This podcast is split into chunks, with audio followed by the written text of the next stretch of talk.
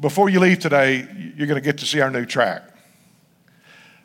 If you don't know what a tract is, it's a real short gospel message. Actually, this one doesn't have the gospel in it, but it tells them where they can get the gospel. And so we're going to talk about this a little bit later, a little bit more, but it is an awesome tool. I told y'all I was going to be we was going to be doing that after we got the fidelity ones passed out. So y'all did a great job on that, by the way. Give yourself a hand clap. Hallelujah. One person came in during the week and picked up the, all the ones that were left and went and passed them all out. So they're out. We're going to see a couple of things the next Wednesday nights that'll be really awesome for you. This week, we're going to be doing a movie about the Hubble telescope and the awe of God that we've been talking about. We're going to go into the arm of God. And Pastor Kelly will tell you a little bit more about that. That's going to be this week. And then the following week, we're going to show a documentary that is phenomenal.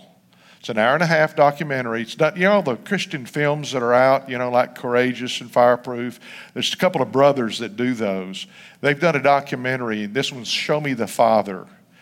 Um, Doc was and I were talking the other day, and he told me about the movie. I've watched it. It is fantastic plus. It shows. Uh, I'm not going to tell you too much about it because I want you to get the same bang I got out of it. But it's going to be great. We're going to have Brad's special uh, flavored anointed popcorn and soft drinks, and um, gonna have a good time. So uh, you you'll want to make room for that. Bring somebody with you. Anybody will enjoy it, uh, Christian or not. I mean, it's uh, it's just so awesome about people's lives.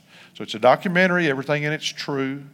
The two brothers that do those movies actually did this one, and their dad's in it and they talk about the family and some of the issues. Their granddad was kind of messed up, and their father broke that and passed on to them the lineage of Jesus Christ and so forth and so on. So that's going to be super, super good. Now, make sure you're here next week. Doc Ely, who some of you know, how many of you remember Doc when he was here two years ago? Okay. Um, he's going to be here Sunday morning next week sharing gospel message of some kind. It'll be extremely encouraging, so you want to be sure to be here for that. He's actually going, he and Kelly are going over to uh, ORU the following week to ha- have to do with the uh, uh accreditation part of ORU that they accredit schools, which uh, Kelly School that he's uh, ministering at, teacher, excuse me, teaching at. To, to minister means to serve, so he's a serving teacher he, he and Doc have been co- cooking up some things that they do with their high school juniors and seniors.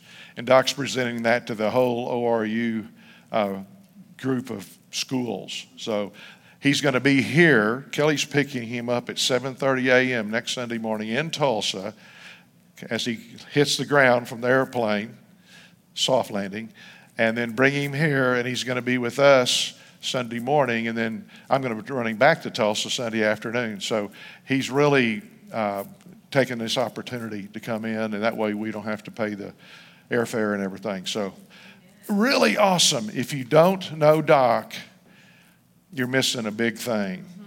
And so uh, he's coming by himself this time. Char's not going to be with him, his wife. But uh, Doc is one of the board members of Church of Tomorrow and we're going to be doing a special ordination as ordaining him as an elder for this church. So that's going to be a special time too that we can enjoy that. So be here, uh, Doc Ely. Uh, he's been in all backgrounds of ministry. You name it, he's done. He's been a therapist. He's been an interim pastor. He worked with Billy Graham uh, people for years. Uh, he's phenomenal, and uh, he's been my coach for five or six years. And so looking forward to uh, being here with a few of you. Uh, our staff members have got the opportunity to meet him on Zoom. So, uh, anyway, that's a great opportunity next week, and he will bless you, I promise. He'll bless everybody in here except those two guys that passed out the crosses. And I don't mean the ones holding the fig. I'm talking about those two heads back there. So they're, they're beyond it. Hallelujah. Now, I think that's everything that I was supposed to cover. Those are all important things. Good stuff, good food. Absolutely. what is what really is Christian living? Let's talk about that this morning. Father, in the name of Jesus, we ask you to open our eyes to see what you want us to see, our ears to hear what you would have to hear, have us to hear, our hearts to understand what you're doing in our lives and what you want to do in our lives. Thank you, Lord, for releasing the baggage from us today and empowering by Holy Spirit to bring forth heaven in us this very day. Breathe into us new life, new understanding, a new vivaciousness that we, the people of God, would walk and talk and be what you've made us to be. Lord, we thank you and praise you for life eternal. We praise you and thank you for what you're doing in our lives in this earth walk. In Jesus' name, and everybody said, you got the word right on that, praise God. Well, what is it? What is real Christian living?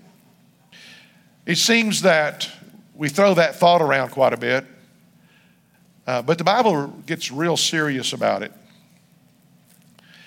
Matthew 7:14 says, "For the gate is small and the way is narrow that leads to life, and there are few that find it. And as you know, if you've been around here for a while, one of my pet peeves is the word life, because there's several words in the Greek that are translated life, and they have completely different meanings, or at least they're not compatible with each other. Let's just put it that way. This word life is the Greek word zoe, Z O E. And you don't have to have a Greek background or scholarship but Zoe is the life of God. It's not plant life, it's not animal life, it's not human life. It's the life of God, it's the abundant life. It's the life, as Jesus said in uh, John 10 10, it's more abundant. It's eternal life. It's life that darkness cannot stand in the presence of. It's life that di- disease and sickness and poverty are extinct in. It's the life of Jesus Christ. It's the life that Adam and Eve were created with before the fall, that they gave away when they turned to their own sensibilities, if you can call it that. wasn't very sensible. And rebelled to God. It's the life that Jesus Christ said that He came to give us. Let's pick up uh, in, in chapter 9 of John. Jesus had just healed a blind man. You should go back and read this, these whole chapters 9 and 10. You ought to read them. In fact, that's your homework assignment. John 9, John 10. Be sure you have them read by next Sunday. If you have both of those chapters read, then you get to go to heaven as well as you also have Jesus in your heart. Okay? Okay after the blind man is healed, we read, and we ask the Holy Spirit questions this week, by the way, chapters 9 and 10. When you read the Bible, ask the Holy Spirit, what does that mean? Would you show me what this means? Would you show me what you have for me in these passages? How many of you are able to do this, 9 and 10, this week? Okay. How many? Okay. Okay. Put them down. How many of you will? Okay. Okay. John, Kenneth, I want to see your hand up. John 9 and 10, the two chapters. Two chapters. Oh my gosh. When we think about what we will talk about, be sure to pick up even more when you read it. Because set a place at the table for Holy Spirit to come in and take care. Right? Yes. He's real. A lot more real than the things you see right now. Amen. Praise God. John 9 13. They brought to the Pharisees the man who had been blind. Remember, Pharisees are not fair, you see? Right. Okay. Now, the day on which Jesus had made the mud and opened the man's eyes was a Sabbath. Therefore, the Pharisees also asked him how he had received his sight. He put mud on my eyes, the man replied. And I washed, and now I see. Some of the Pharisees, that are not fair, you see, said, This man is not from God, for he does not keep the Sabbath. But others asked, How can a sinner perform such signs? So they were divided. Then they turned again to the blind man. What have you to say about him? It was your eyes he opened. The man replied, He's a prophet. He's a prophet. They still did not believe him that he had been blind and had received his sight until they sent for the man's parents. Remember, this is the Pharisees talking here. Is this your son? They asked. Is this the one who you say was born blind? How is it that now he can see? Remember the ones besides Pharisees and Sadducees of the don't you sees? Okay. We know he's our son, the parents answered, and we know he was born blind. But how he can see now or who opened his eyes, we don't know. Ask him. He is of age, he will speak for himself. His parents, this is an important verse, verse 22. His parents said that because, this because they were afraid of the Jewish leaders. If your son or daughter does something underage, you're responsible for it. Okay? But he's of age. They want to make it clear whatever he tells you, we're not responsible for this dude because he's a big boy now.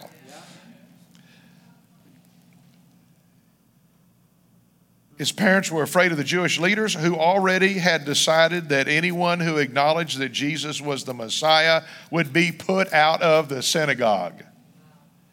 That was why his parents says he's of age. Ask him. The second time they summoned the man who had been blind. Give glory to God and tell the truth, they said. We know this man is a sinner.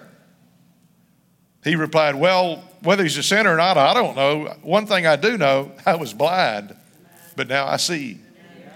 You want me sing Amazing Grace for you? You already have it. Okay.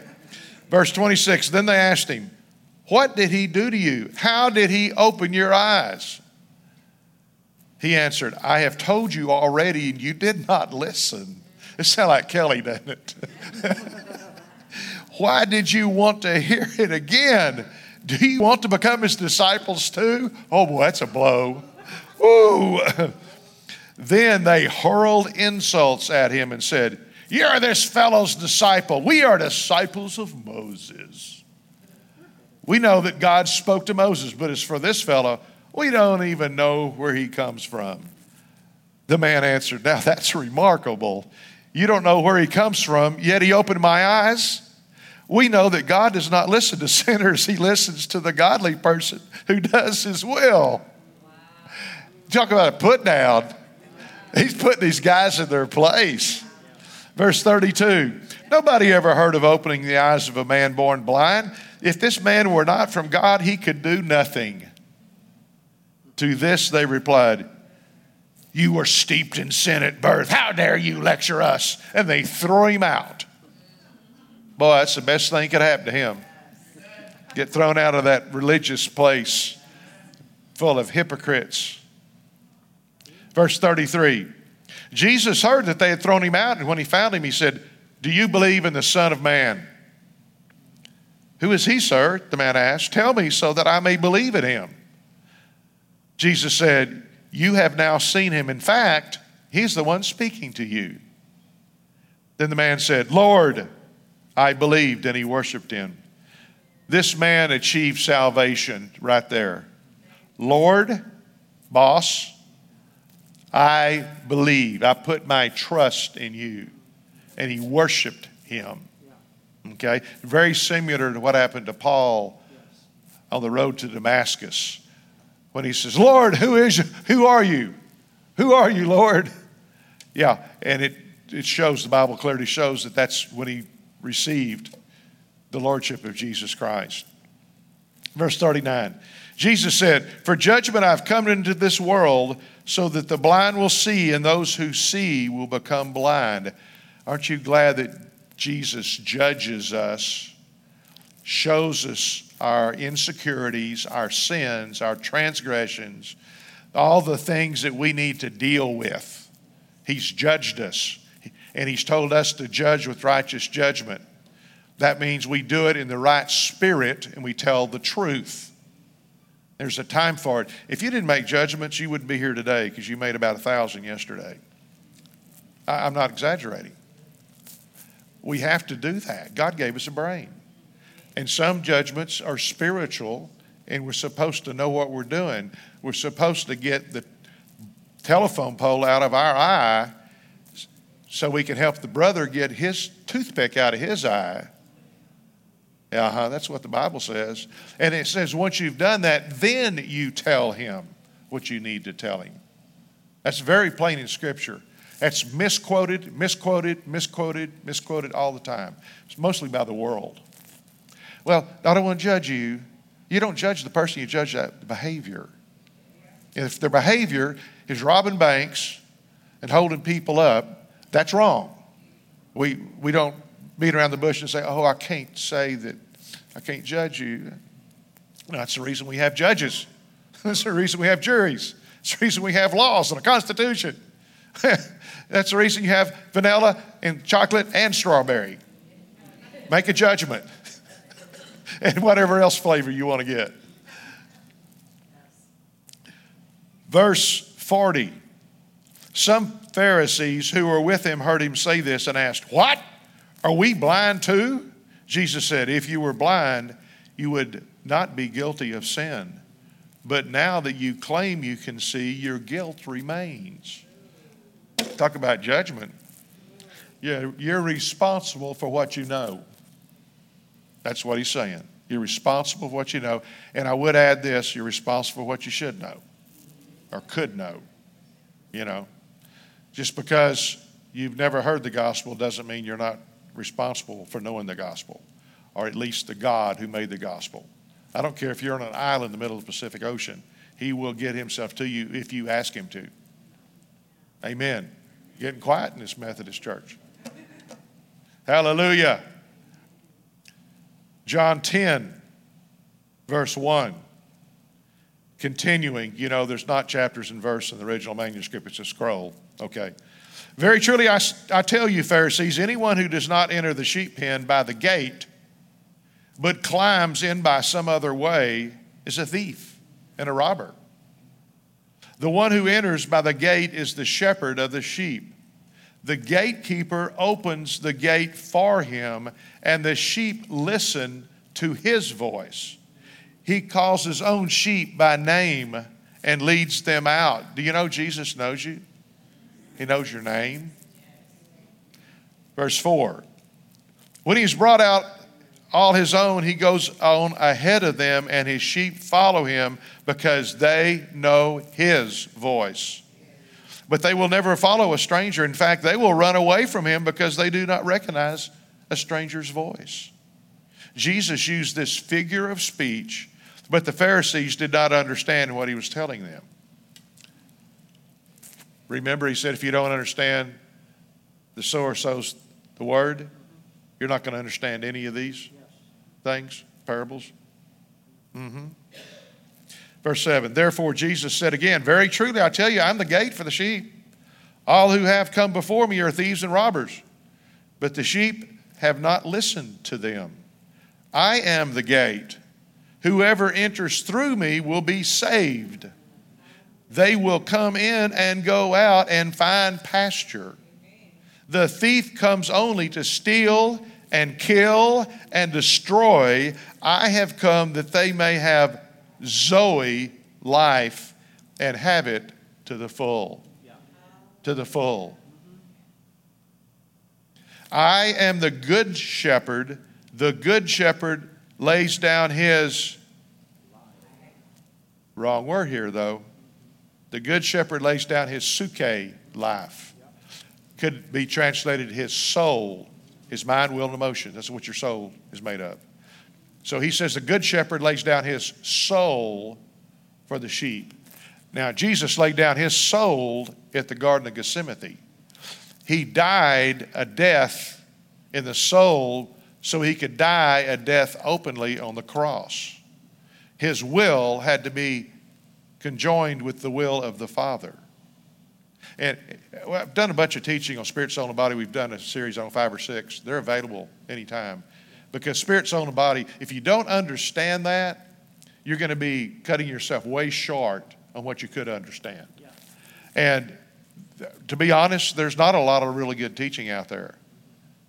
Uh, it just happens to be one of our specialties. So it's good stuff. It's biblically solid.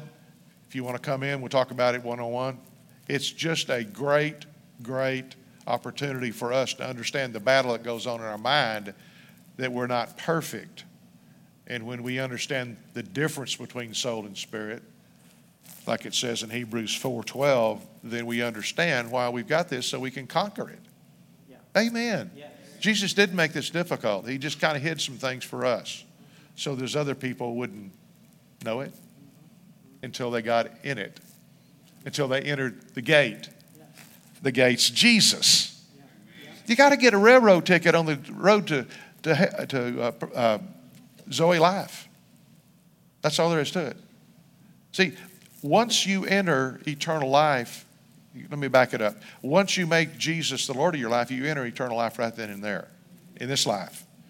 Don't wait to heaven. It's too late. You make it now and you enter into it. You don't get the full benefits of it until you go to be with the Lord. Okay? But you get a lot of the benefits and you get a free train ride ticket on the train to the new kingdom. New heavens, new earth. Gotta be a glorious day. But we've got things to do first. Okay, verses 11 to 18, Jesus talk about laying his life down. He talks about it over and over and over about the soul man. There are at least six times in the New Testament that the Bible says if you love your soul, you'll lose it. And it says in most translations, life, because it's suke. But he says if you hate your soul, you'll find life, Zoe life, eternal. I mention this quite often because it needs to be mentioned. So our human life and our new creation life are two different things. Human life is our soul, mind, will, emotions. Our new creation, 2 Corinthians 5:17, is our new spirit being. Before you're born again, you have you're a two-part being, soul and body. When you're born again, you're a three-part being, spirit, soul, and body. Okay. That's enough said. I've probably confused a couple of people. That's the reason we have tapes for have tapes for you online or on YouTube or on our website. Don't we, Cami? Mm-hmm. Yeah. So tell somebody right around you, you need to pick those up and look at, read them again, or look at them again, watch them again, hear them again. Do something with them. Inject them in you. Renew your mind. Praise God. So skip to verse 19 for time's sake, but you're going to read it anyway this week. Amen? Thank you. Uh, verse 19. The Jews who heard these words were again divided. Many of them said, He's demon possessed and raving mad. Why listen to him? But others said, Those are not the sayings of someone possessed by a demon. Can a demon open the eyes of the blind? Come on. Hallelujah. Then came the festival of dedication at Jerusalem. It was winter, and Jesus was in the temple courts walking in Solomon's colonnade the Jews who were there gathered around him, saying, How long will you keep us in suspense? If you're the Messiah, tell us plainly. Jesus answered, I did tell you, but you did not believe. The works I do in my Father's name testify about me. But you do not believe because you are not my sheep. My sheep listen to my voice. I know them and they follow me. I give them eternal life, and they shall never perish. No one will snatch them out of my hand. I want to stop right there. No one will snatch them out of my hand. A lot of people take this verse and run off with it. They say, well, that means once saved, always saved. Well, I'm pretty close to believing that, but not 100%. How do you get saved? By grace through faith okay? You don't get saved by another man or woman. You get saved because of the grace of God, and you get saved because of your faith in, the, the man, uh, in Jesus Christ. You trust in Jesus Christ. Okay, you can get out the same way. If you don't want to trust in Jesus anymore, you can get out of it. A man can't get you out of it. You can do whatever, They can burn you at the stake, they can stone you to death. A man cannot get you out of the kingdom, cannot snatch you out of it. But you can jump out of it if you want. I want you to remember that because that is a good biblical understanding of that verse. You read it like it is. Think about it. No man can snatch you out of my hand. Okay? That doesn't mean you can't quit. There are people that have done that. And the Bible talks about that. So some people take this one verse and say, oh, once saved, always saved. Yep. And I heard a guy just a couple weeks ago in a video say the same thing. Yep. Yep. No man can out that once saved, always saved. You're going to take one verse and make a whole theological argument out of it? No, not around us, you're not. Hmm. You have to prove it. Mouth two, three witnesses, let the word be established. Yeah. Rightly dividing the word of truth. Yes. Praise God. Hallelujah. I and the Father are one. Jesus just declared he is God. Some people say Jesus never said that he was God. I'm going to probably preach on that here one of these days. I got about 15 verses or so out of the New Testament to disprove that. He didn't say it out here, I am God, although he does in other places. But he's the same as saying it. And just to substantiate that, we're going to pick it up in a few, verses. Verse 31 again, the Jews picked up the stones to stone him. But Jesus said to them, I have shown you many good works from the Father. For which of these do you stone me?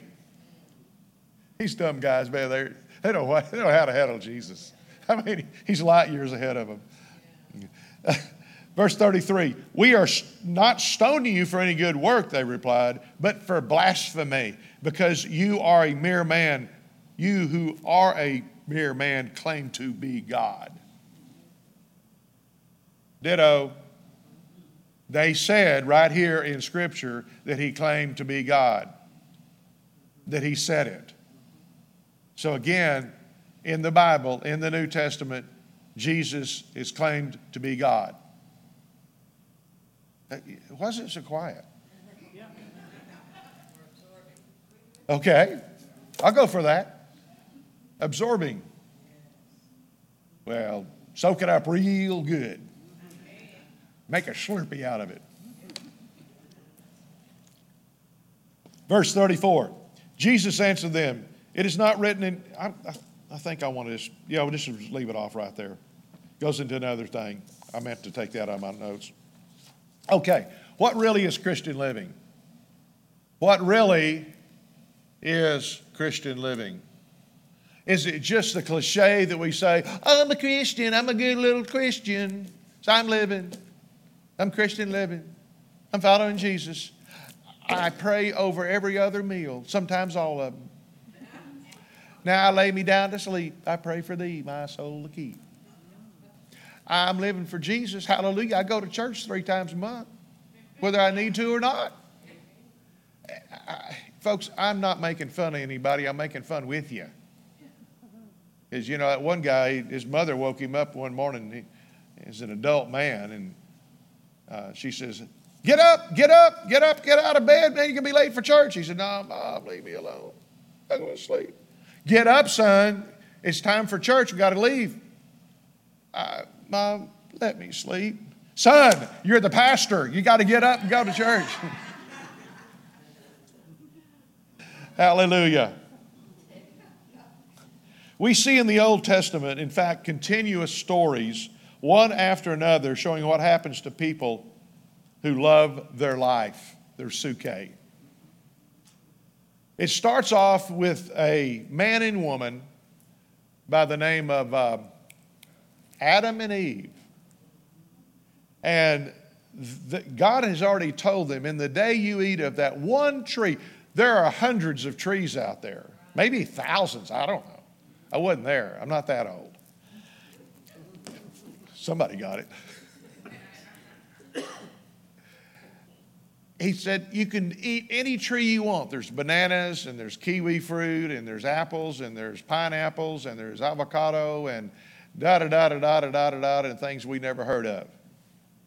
But don't eat of that one stinking tree right there in the middle. Because the day that you eat of that tree, you'll die. You will die the day you eat of that tree, is what he told them. And guess what?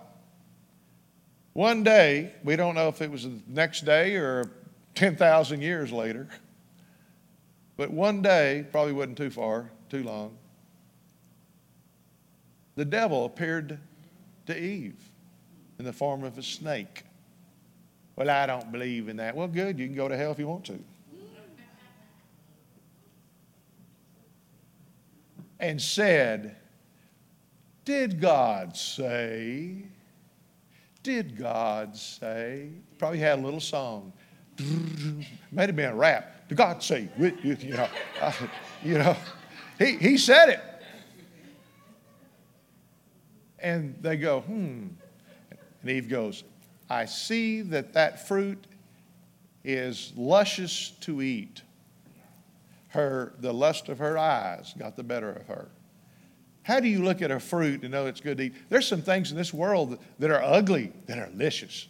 They're real delicious. There's some things in this world that look really good and you don't want to touch them.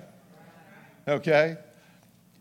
So, anyway, she took the apple and her husband standing right there, the Bible says. He wasn't somewhere off snoozing or working, either one. Right there with her, and she ate of that apple and gave it to him, and he ate of it. That guy was responsible for it. He let her do that. He'd already had a long talk with God about this stuff. What happened? They wanted to be as God, knowing good and evil rather than getting it from God. That was their soul, not their spirit, because they were spiritually alive from creation of them. Okay, so they loved their life. They had it made. They're in this garden, man. They've got everything you can think of. Probably had an 800 inch TV. You know, I mean, they had everything you can think of, and then some. You know, it was perfecto. And uh, probably had, you know, fresh cold water running in one tap and hot water continually running in the other one. I mean, you know, telling what all they had. But they thought they had it made, and they really did. Mm-hmm. But they wanted to do it their way rather than God's way. And so sin entered one man, and death by sin, and then death to all men because that sin nature's been passed on. In the blood. The life is in the blood. The suke's in the blood. It's been passed on to all generations. We're all, I don't care what color you are, you know, you can have pure blonde hair and be white as that woman I saw yesterday walking down the street. I thought, she's, she hadn't been out in the sun since she was born. and she's going to get sunburned before she ends this, this block. She's, she's going to get burnt like a crispy critter. Or if you're like a lady I saw yesterday that was so black, it's beautiful black skin. And it's just like, oh my gosh, it was ebony to the max. Anything in between, we're all one. We were made one, and we're going to end up one. You know, brothers and sisters. Now, people aren't saved, aren't brothers and sisters in this life. You got a choice to make it now. But but we have all been made one who are Christians by the blood of Jesus Christ. And that's good. That's good news. Chris and I decided we're going to just have life together forever and ever and ever and ever. Yeah. Is that okay with you, Gail? You're going to be there too, aren't you? Okay. that's what it's all about. But this, this my way doesn't make it. You know, and you can look at anything you want to. Look at Noah. Everybody was that way. We're just going to drunk and get married and have a good time tonight. Well, I got news for you. There's a flood coming. What's that? Hey, ain't no flood. It never did rain before. It ain't going to rain now. Well, God's got a different story for you. And you go through to just pick anyone you want. Pick a, one of the wisest men that ever lived, Solomon in his end, turned out walking in the soul, not doing the things that God has told him. He had the wisdom a few people that have ever walked this earth had. Some people say he's the smartest man ever. Well, I don't know about that, but he's one of them. It's pretty obvious. I mean, all, foreign nations all came to him just to listen to him talk. So, what's the deal? Folks, we have a choice our way or his way. His way's better. And are we really doing Christian living? I love what Carol shared this morning. She came out there with a little, well, you know, and then she told the way she took it. The sons of God will be led by the Spirit of God.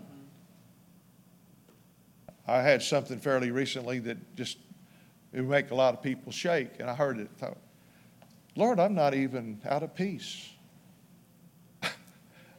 it, I, I would think I would be a little nervous about this, at least a little. But I know that wouldn't help anything. Maybe that awe of God series, Kelly, yeah. maybe it stuck. There you go. When you fear God, yeah. you won't fear anything. Yeah. When you don't fear God, you'll fear everything. Yeah. And I just walked through smiling. Singing a song, walking along, Jesus and me. Real Christian living, real life, Zoe, life of God. the fruit of the Spirit are part of your life with God. Starts with love. You can't love your neighbor as yourself without the Lord.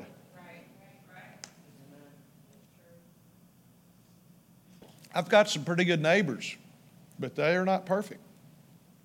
And I'm not perfect. A guy, a couple moved in across the street from me from Arkansas, I still love him. he put an Arkansas flag out in front of his house. I said, Oh my gosh, I really have to pray for you more.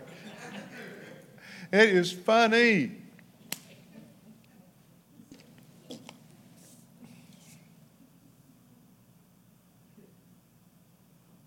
There's a theme all the way through the Bible Some of it they make points, and some of it they don't. But the Bible says in many places, the younger shall lead the older. And you say, well, okay, give me an example. Okay, thank you for that question. Uh, it's, it's kind of subliminal in um, uh, Adam and Eve. Cain was the older one, Seth was the leader, the one that was a replacement for Abel. One that's really stressed is Jacob and Esau. Esau stuck a leg out and they tied a thread on it to designate him as the older one. But then Jacob came out I almost said shoot. that wouldn't be very appropriate, would it? Okay. Came out, and so he was actually the younger child. So Esau had the birthright, okay? And the birthright gets a double portion, okay? So if you have two kids, they divide it by three, and the oldest one, older one, gets two, and the younger one one. If you have 10 kids, they divide it by 11ths, and the oldest one gets two 11ths, and the other get, get theirs. Other 10 get theirs. Okay. We got that straight? Yes.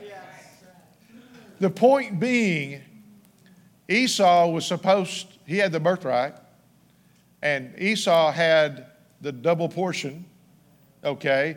And Jacob, although he was a conniver, got that. You know why? Because Esau wanted a bowl of soup.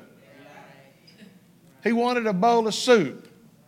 I don't even know if it was Campbell's or what brand it was, but anyway, he, he wanted that, that soup. And so he sold his birthright for a bowl of soup. And then later on, he was, oh my goodness, look what I did. They had more than one can of soup there. Yeah, well, Jacob connived his way. The word Jacob actually means deceiver. Okay, later, that's the reason he was changed to Israel. His name became Israel once he got his act together. Yep. But his younger brother, excuse me, his older brother served him. The younger brother got the deal, got the package. How many of us have sold our birthrights? There's one thing that we have that Esau didn't have, and that's the mercy seat. We have mercy. We've blown it, and God forgave us. All we have to do is ask for that forgiveness, and He applies the blood of Jesus Christ on our hearts, on our minds, on our lives, and cuts off the past and says, Yep, it's gone. That's it. Next. That's the life that we can walk in forgiveness. We can walk in freedom. We can walk in the things that God has for us, not thinking about what we did last week, last year, or 20 years ago, or 50 years ago. Man, if I wanted to think about all the stuff I've ever done, whoa, whoa, whoa, and you would too. Even Kelly. He's not perfect. Dion, do you know that he's not perfect?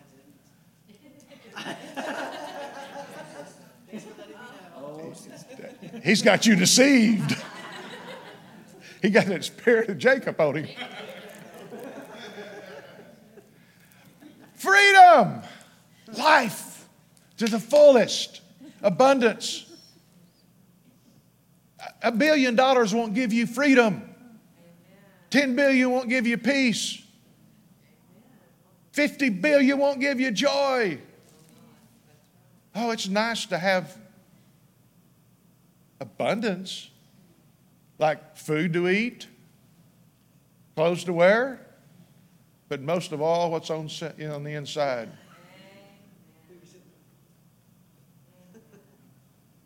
The inside that God does when we're a new spirit creation. And then, then, if we re- renew our minds and listen to Him, then guess what? He shifts the emphasis from me to Him. Now, what did we talk about a little bit earlier? The soul guy. Remember that old song, Soul Man? You don't want to be that soul man. You want to be, you don't want to be justified, sanctified. you want me to sing it for you?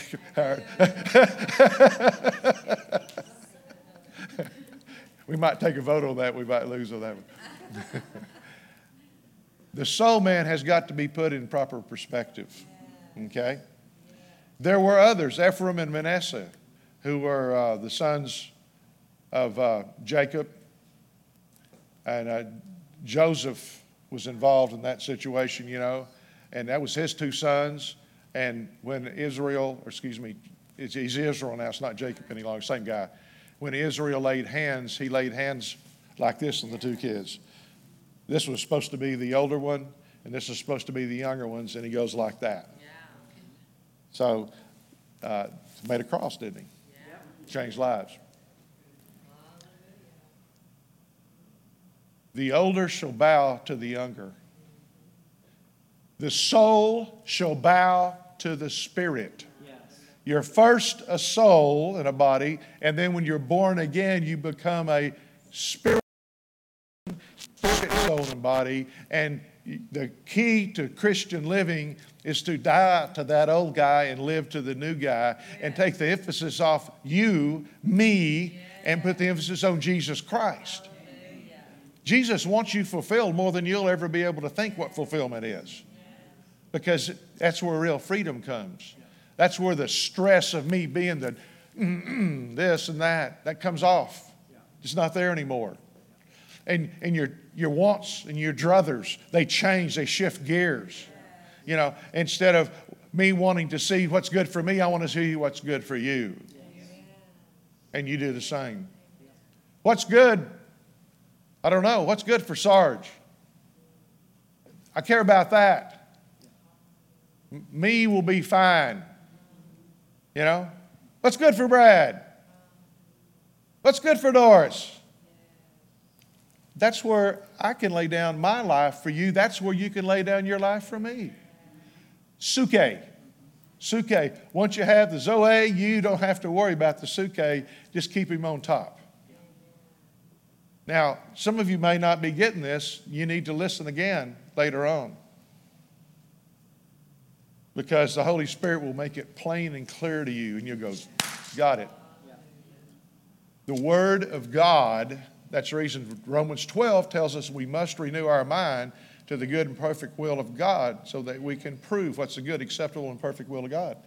That's the reason Hebrews 4 12 and 13 says that the Word of God is sharp and powerful, uh, quick and powerful, alive and, and, powerful is what it is. Alive and powerful, sharper than any two edged sword, dividing asunder between soul, soul and spirit, joints and marrow.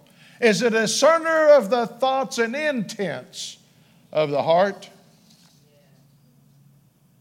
Mm hmm. Breaks all the stuff up.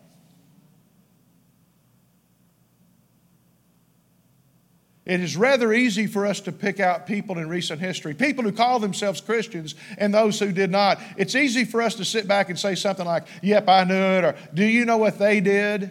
Etc., etc., etc. Frankly, the list of people calling upon the name of Jesus is endless in history as well as current who have blown it, and you may be on that list. But that doesn't count today. If you're repentant, and have left and asked Jesus to help you walk through that. Because brothers and sisters in the Lord have forgiven you. If not, that thing's going to come on them. People throw the word life around like it's candy while missing being a recipient of the free grace of God and totally trusting in the gate, Jesus Christ. I'm going to present to you kind of a summary of what we may look like different kinds of Christians, or people who call themselves Christians. And, and, this is not to pick on anybody, but it's just to kind of give us a little way to discern and to maybe be more aware of what we should be looking at uh, in the mirror. Number one, to make believe Christian. They possibly have head knowledge and they may even know a lot of stuff, but they're missing on fidelity.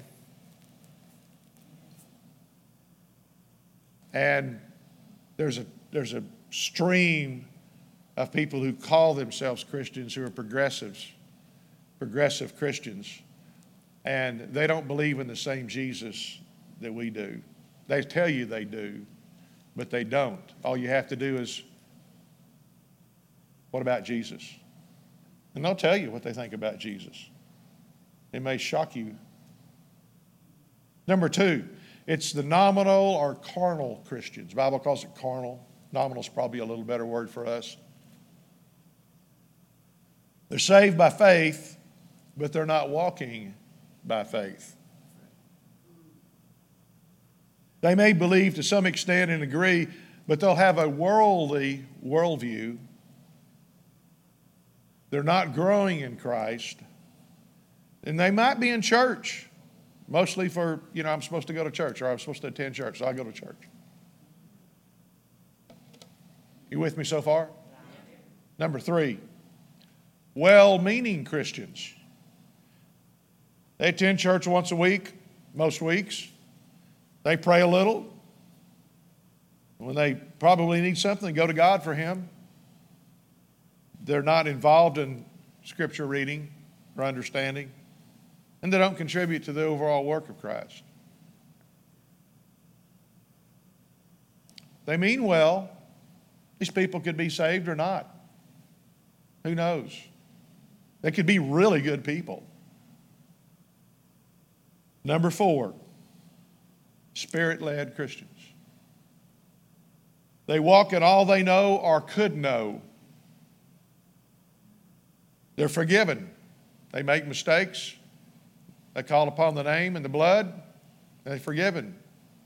They don't walk in condemnation. They don't walk with a bunch of baggage because they know the one who cuts them loose for them. They're spirit filled, they're spirit led.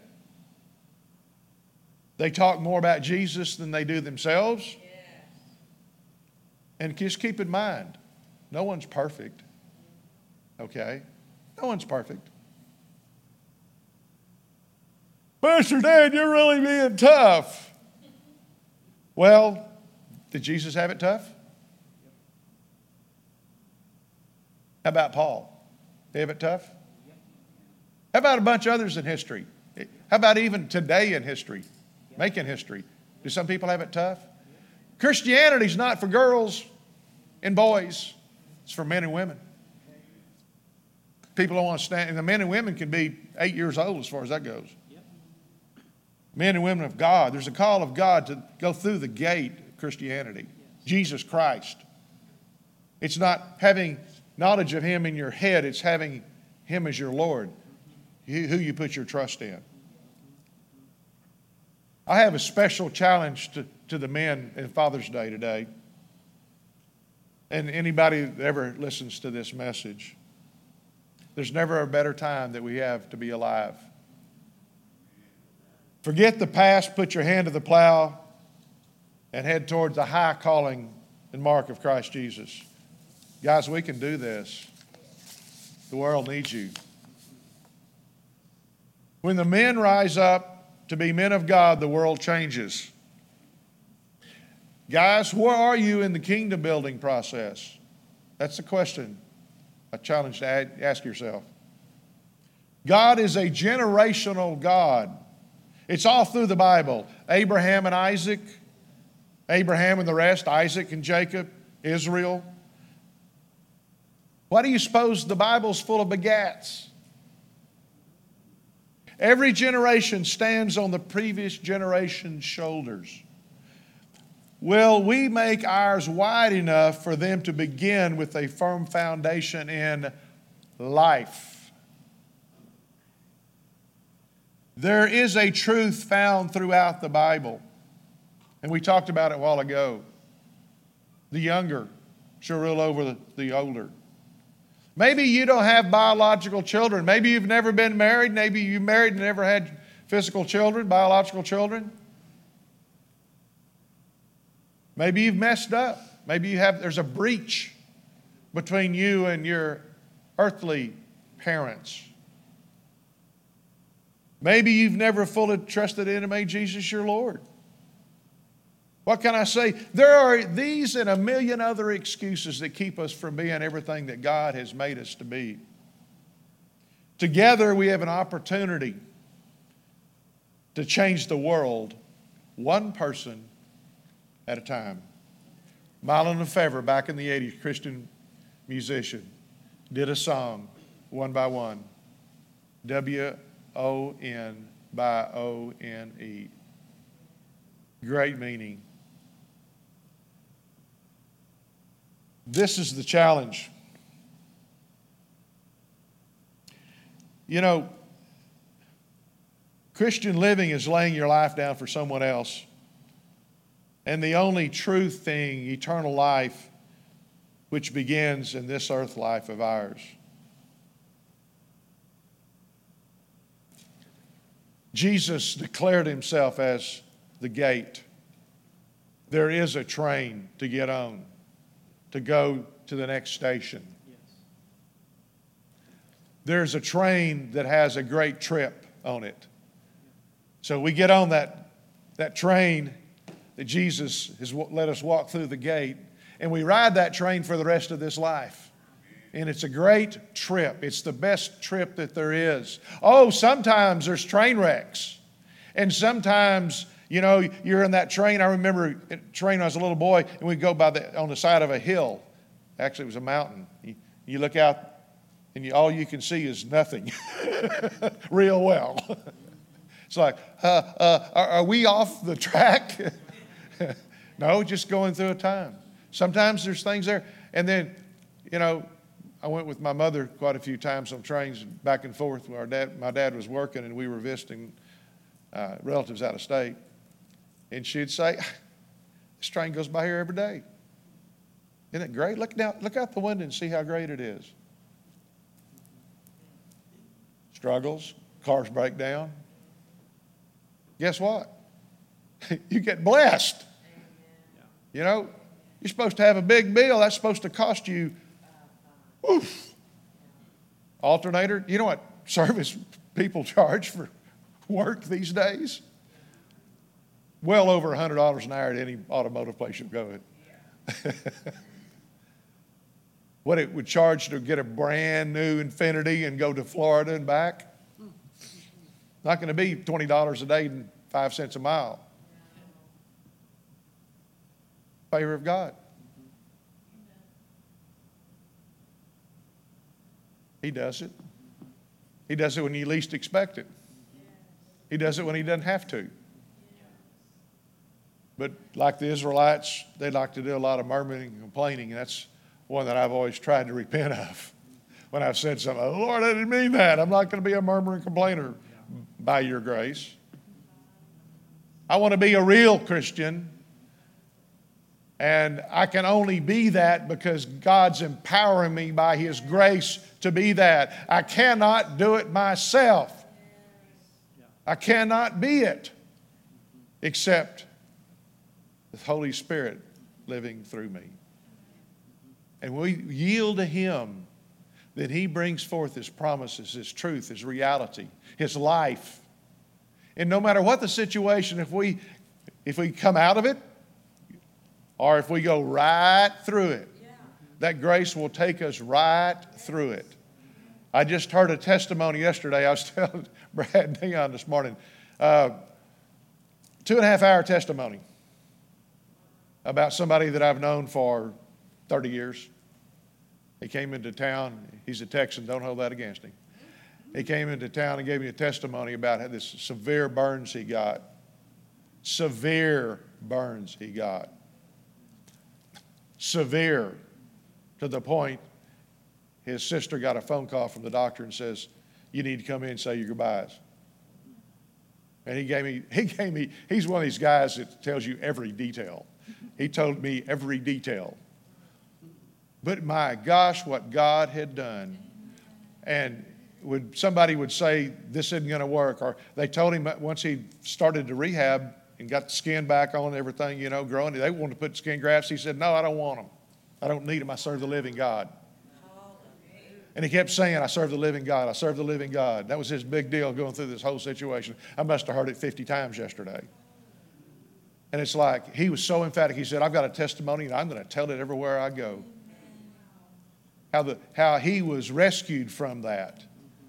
He still had a lot of adversity to go through. And they said, well, it's going to be six to 12 weeks. You learn how to walk right again because he had a, some kind of infection or disease that came through because of the smoke inhalation even after he was up and around some. He, I mean, he went over detail to detail to detail. I saw his picture that his sister took when he was in the hospital. Not very sweet looking. In fact, it looks like a horror flick. They call his sister, lives in Nashville. He's in Texas. Called him Nashville, says, You need to get here and say your goodbye. You know what his sister said? Casey's not going anywhere. How'd you like to have a sister like that? Speaking the word of faith over you. He's not going anywhere. It, it's pretty cool. That's what you need when you're in a pinch. Is other believers to come alongside and believe the same thing you believe. Their mother used to minister uh, in Mexico, and it in fact, he lived in Mexico. He fairly fluent in Spanish for a while when he was growing up. Stories like that, you can't make them up. The movie that you're going to see Wednesday, two Wednesdays, you're going to see some incredible stories about people, hurt lives, and how God puts them back together. When we join together in the kingdom, God will do things. Some of them are very little to you, but to somebody, or very little to somebody else, but they may be huge to you. Just to know the hand of God, that He's in the miracle business, M I R A C L E. He does it today. The people that say God doesn't do those things anymore, well, if that's what you believe, that's what you're going to get. We all we do is take the promises. The New Testament's full of them. You're different. You're salt. You're light. You're different. You glow in the spirit realm. You lay hands on the sick. You speak the words of life. You have the love and joy and peace and long suffering, gentleness, goodness, faith, meekness, and temperance. Against there is no law. That's the kind of stuff that we live as Christians. That's who we are because He made us. Christians, let me say with two other things. Number one, this includes every woman, okay? I'm not cutting the women short. It's Father's Day, so you don't get to be, you know, honored, pampered today. But every man has come from a woman. Don't you forget it. Women make little boys into men. Don't you forget it. Okay, some people are wanting to do the walk of faith. Some people are saying, okay, if this Christian stuff is real, then how do I walk it? Galatians 2:20.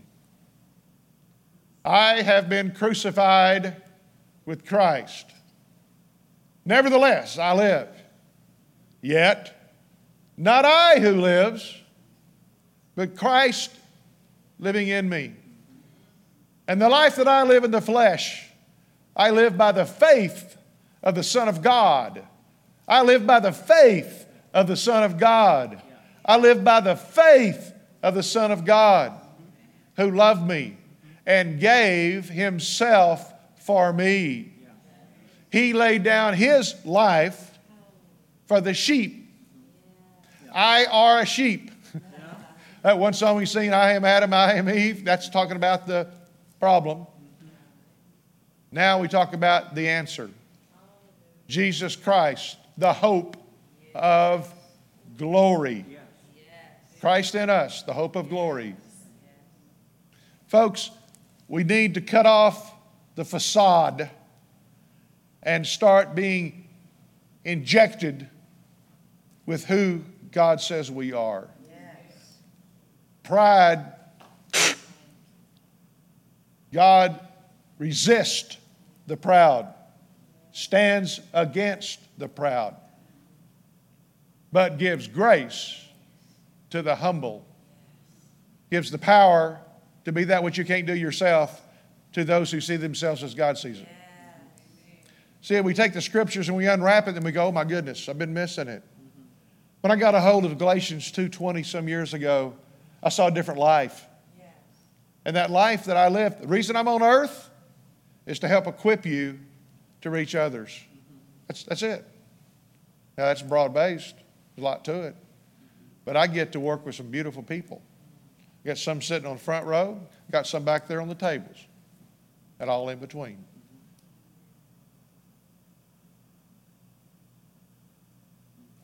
Let's bow.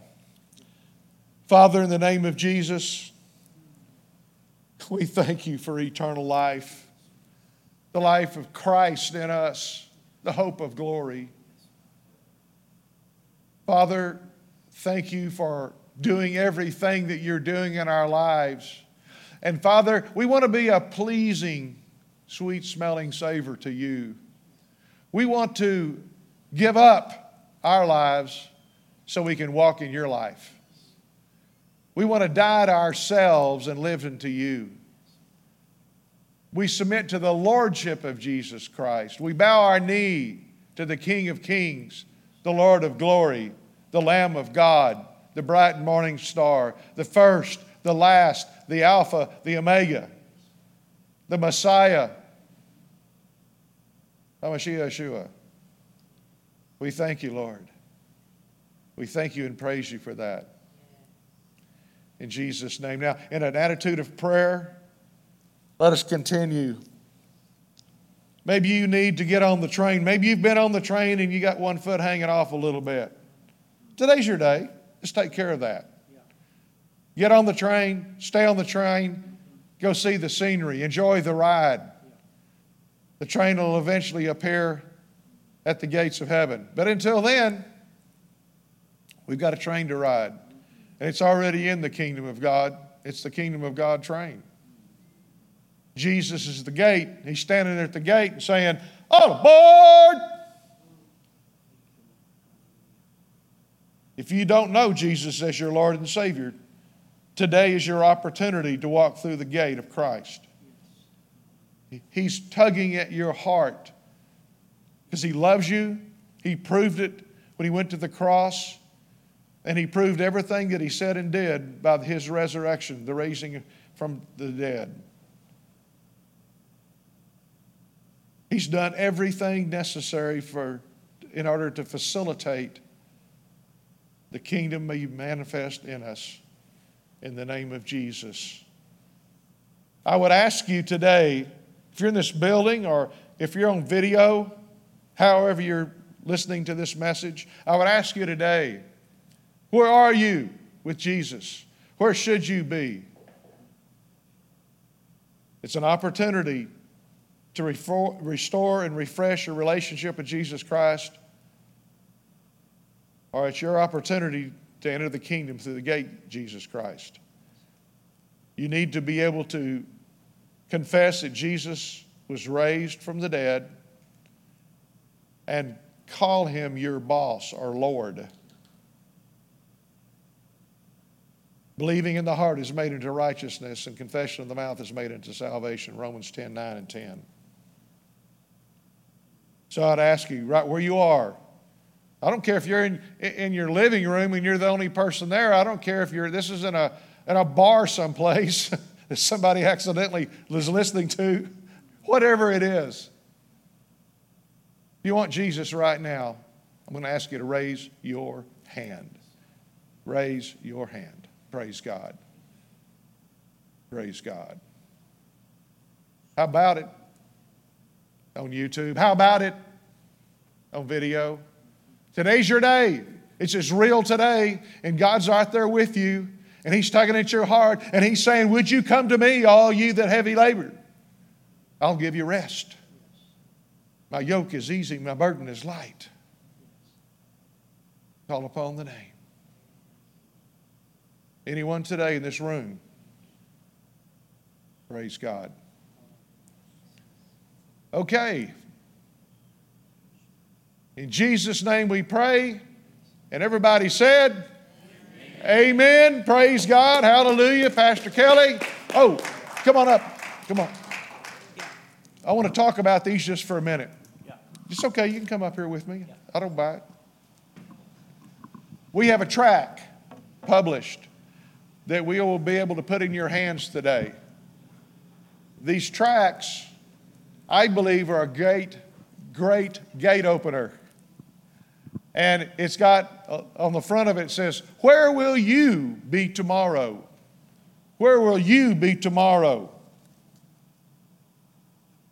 Hey, good question. So glad you asked. A good question to ask yourself. Where will you be tomorrow should give us all something to ask ourselves each and every day. Just think about it. Where will you be tomorrow? Where will you be next week? Where will you be next year? In five years, in 10 years, and the big one, where will you be in eternity? Thousands of earth lives from now. A few people are sure, however, others want to think they know but don't. Many others don't have that, any idea. Some don't even want to know. Without a vision and understanding of all these tomorrows, we have nothing to anticipate. That produces little to no confidence or security, which means little hope, joy, or peace. We invite you to bring us your unanswered questions about your tomorrows. After all, what really counts about your tomorrows are finding the right answers. Church of tomorrow. It's yours, sir. Amen. Hallelujah. So make sure that before you leave, I've got Sarge back there that he's going to uh, give everyone at least one, but if you want more than one, you know, grab hold of them. We've got plenty of them, and we believe that this is going to be a very impactful thing uh, for people's lives. Amen? Hallelujah. Look at someone else and say, Sounds pretty good. All right, I'm going to be calling out uh, Proverbs chapter 3, verses 9 and 10 as we uh, uh, focus on uh, giving today. It says, Honor the Lord with your wealth. What are you going to honor the Lord with? Okay, every one of you are wealthy. Yeah. Hallelujah. I'm reminded of the, the woman with, with uh, the, the mites, okay? Didn't have very much, but she had, she was still wealthy. And what did God's word say that she gave? She gave everything she had. Not what she didn't have, but what she did have. It says, Honor the Lord with your wealth. With the first fruits of all your crops, your barns will be filled overflowing, and your vats will brim over with new wine. I don't see how you can get any better than, than that. Hallelujah. So when you honor the Lord with your wealth, the first fruits, okay, God will always, okay, uh, be the supplier. It's who He is, it's His very nature, okay, to be the provider. Look at your neighbor and say, He is my provider. It reminds me of a song from years ago Jehovah Jireh, my provider, his grace is sufficient for me, for me, for me. Yeah, I can remember that. So I want you to remember when you give, okay, bring it, to, uh, I want you to be uh, reminded we can give, you know, online. We can give text to give. We can give uh, uh in person, you know, with the envelopes there in the back. Uh, in addition, some other announcements. This Wednesday, everyone say this Wednesday. We're going to have a video, okay? We've just finished with the Awe of God book, and now we're going to see the arm of God at work, okay, in this video. It's going to be amazing. You don't want to uh, uh, be just, you know, uh, missing out on something, okay? When this video is going to be very helpful for you, and it's going to open your eyes uh, to see God in yet a different way. We like to see God with great big, you know, and look through the space and see further and further and further and further and further. Well, how about taking it the opposite uh, direction, okay, and looking at it smaller and smaller and smaller and smaller and smaller, and it never ends. Never ends. uh, also, I want to remind you this next Sunday, everyone say this next Sunday, a most impacting man of God, has impacted me personally uh, many a time since I have gotten to know him. Uh, Dr. Richard Ely is going to be in the house this next Sunday. Please come, come, come, come. Bring others with you. Uh, he is one of the oversee, uh, one of the board members of Church of Tomorrow, and we're going to be ordaining him as uh, an elder of this church. Uh, he's a sweet man, powerful man, very wise, filled with the wonderful Spirit of God. You uh, don't want to miss that. Amen. Hallelujah. And then the following Wednesday, on June the 28th, we're going to show a video called Show Me the Father. Show me the Father. And you want not want to miss that as well. It's, a, it's going to be a great blessing for everyone. Everyone stand, please. Hallelujah. Don't forget those wonderful uh, things in the back, those uh, tracts, okay? And have them available, okay?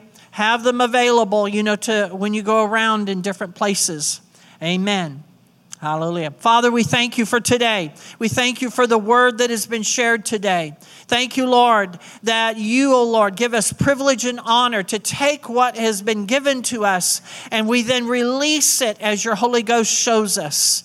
We just are so thankful for the leadership of your Spirit. Hallelujah. As we leave, hallelujah, as we go, as we come, as we uh, gather together, Father, uh, everywhere. I just thank you that you are our everything.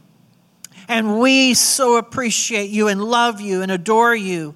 And we will serve you all of our days. And we praise you for the results of it in the mighty name of Jesus. You know what? There are some crosses left, okay?